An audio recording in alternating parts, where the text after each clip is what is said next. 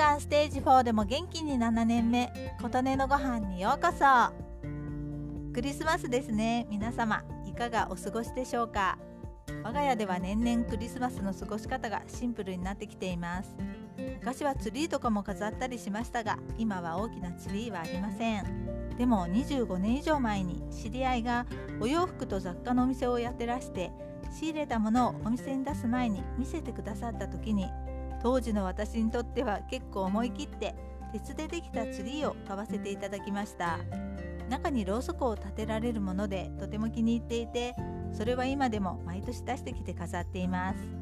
私はすっごい貧乏症なのでちょっとでもお高いものは買うのに躊躇して買えないんですが知り合いの方なので思い切って買うことができたものです。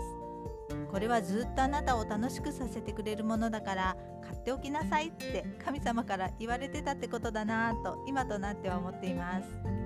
私的にはもうこのツリーを楽しむだけで十分なんですが毎年骨付き鶏もも肉を焼いてケーキを食べてきました。と言っても子供の頃から肉は苦手なので私は作るだけです。ケーキも8年前から砂糖と乳製品は食べていないので食べられません。でも夫のために今年も骨付き鶏もも肉を焼きました。昔はオーブンで焼いていましたがオーブンが壊れて捨ててしまってからはフライパンで焼いています。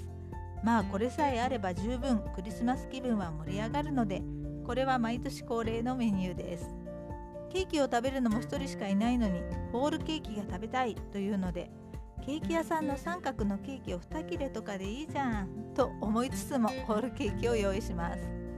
これも貧乏症もあって毎年手作りしています。以前はスポンジから焼いていましたがもうここ何年かはめんどくさくなり市販のスポンジを買ってきます。生クリームを泡立てていちごを飾ります。この手間だけでできているホールケーキを買うよりすごく安くできる上に生クリームも良いものを使えるので添加物とかもすごく抑えられていると思います。今年は純生クリームを探して何軒もスーパーを巡る羽目になりましたが純生クリームでない生クリームって怪しげなものがたくさん入っていることに改めて気づきました。やっとゲットできてよかったです。私は食べないのでもうどうでもいいと言えばいいんでしょうが少しでも体にいいものをとは思ってしまいます。このホールケーキを夫は1日で食べてしまいます。まあ喜んでくれるのでよしとしましょう。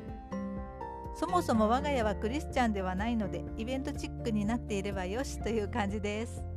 クリスマスを祝う方も祝わないという方も良いクリスマスを過ごせますように。あなたの元気を祈っています。琴音のありがとうが届きますように。